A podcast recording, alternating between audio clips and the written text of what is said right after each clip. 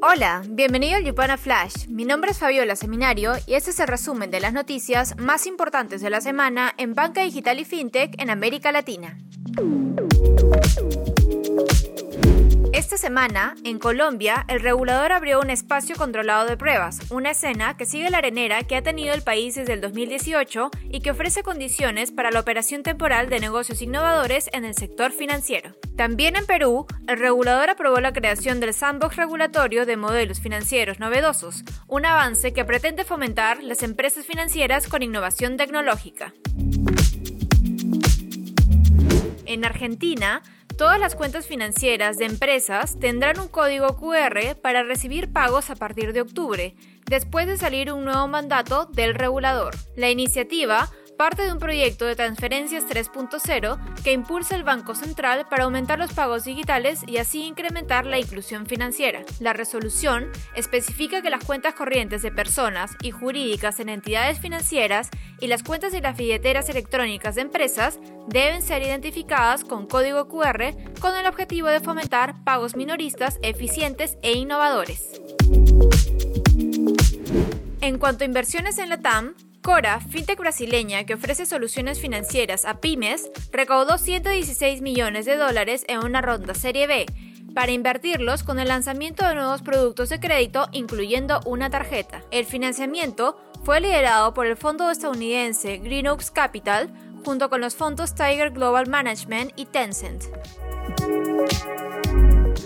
En esta misma línea, Flink, neobroker mexicano, anunció el cierre de su ronda de inversión Serie B por 57 millones de dólares. El financiamiento fue liderado por la firma de capital de riesgo Lightspeed Venture Partner y la participación de otras firmas. Se espera que la inversión ayude a escalar la plataforma dirigida a la generación Z y millennials con el desarrollo de nuevos productos. Asimismo, Prevaler, fintech brasileña dedicada a soluciones financieras en educación, recaudó unos 33 millones de dólares a través de colocación de cuentas por cobrar. La inversión será destinada al financiamiento de estudiantes de educación superior que iniciarán clases este semestre. El apalancamiento se suma a unos 34 millones de dólares adicionales emitidos en marzo. Por otro lado, Loft, un corredor digital de bienes raíces de Brasil, anunció la adquisición de Credit Home, una agregadora de créditos que facilita préstamos de varios bancos e instituciones financieras. Según Loft, la compra permitirá ampliar el acceso a préstamos inmobiliarios para más brasileños. En 2021, Credit Home generó más de 380 millones de dólares en más de 5.000 operaciones. También en la escena de adquisiciones, Confío, fintech mexicana de préstamos para pymes, compró a Señor Pago, una fintech de pagos. La adquisición facilitará el análisis crediticio y la entrega de préstamos y va en línea con una tendencia de usar datos transaccionales para prestar a nuevos clientes. Esta es la tercera adquisición de Confío, que en diciembre del 2020 hizo lo mismo con Gestionix, una plataforma de contabilidad.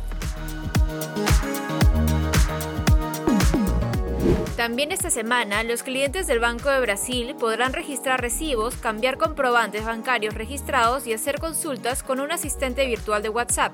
Aunque la banca por WhatsApp lleva varios años en desarrollo en Brasil, con este lanzamiento, el banco es la primera entidad financiera que permite la emisión de comprobantes bancarios en una pantalla de conversación vía WhatsApp. Finalmente, para favorecer la transformación digital del sistema financiero, era necesario un programa online en alta dirección fintech con enfoque latinoamericano. Y ya está aquí. A través del método de casos aprenderemos directo de socios fundadores y CEOs cómo las mejores fintech en la TAM están creciendo exponencialmente. Comenzamos el 3 de septiembre. Únete. Esto fue el Yupana Flash. No olvides compartir esta nota de voz y quedarte atento en nuestras redes, porque el lunes tendremos un informe sobre cómo las fintech están aprovechando la ley de libranzas en Colombia para aumentar sus préstamos. Nos vemos la próxima semana.